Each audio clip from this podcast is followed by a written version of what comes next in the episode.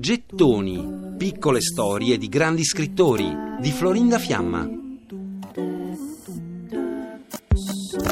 Un giardino botanico con ampi viali, dove ci sono chioschi per la musica e terrazze con tende a righe.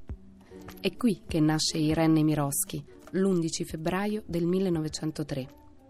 A Kiev, in Ucraina, in famiglia, la chiamavano Iroshka era asmatica a quell'epoca, anche un mazzo di fiori poteva stordirla. Irene passa la sua infanzia in Russia quando il regime zarista è al tramonto. Qualche anno dopo, nel 1913, si trasferisce con la famiglia a San Pietroburgo.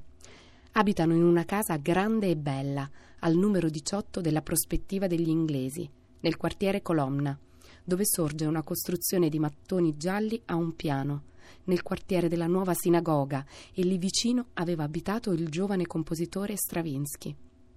Questa casa, solo qualche anno dopo, verrà requisita ai Nemirovsky dopo un altro colpo di Stato e verrà trasformata in un commissariato di polizia.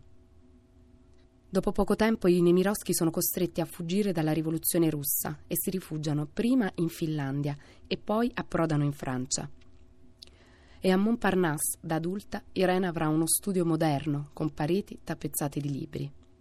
È una cosmopolita, un'emigrata russa che parla perfettamente francese. Quando le dicono che è una poliglotta risponde Ma tutti i russi lo sono. Ho parlato in francese prima di parlare in russo. Io penso e sogno in francese. Irene inizia a scrivere giovanissima, a 13 anni compone le prime fiabe.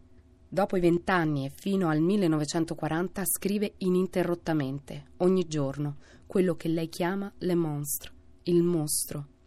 Un manoscritto mondo dal quale stacca pezzi e costole che prenderanno vita a sé.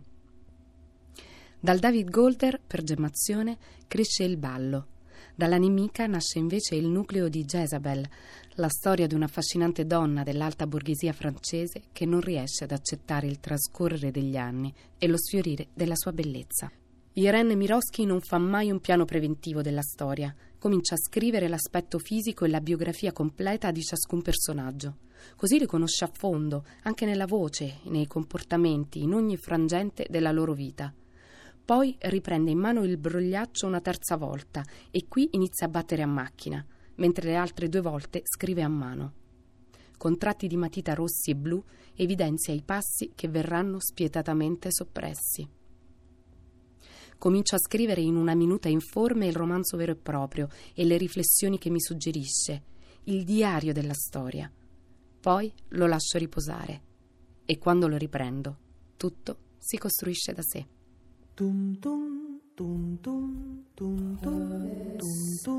Per riascoltare e scaricare in podcast gettoni.rai.it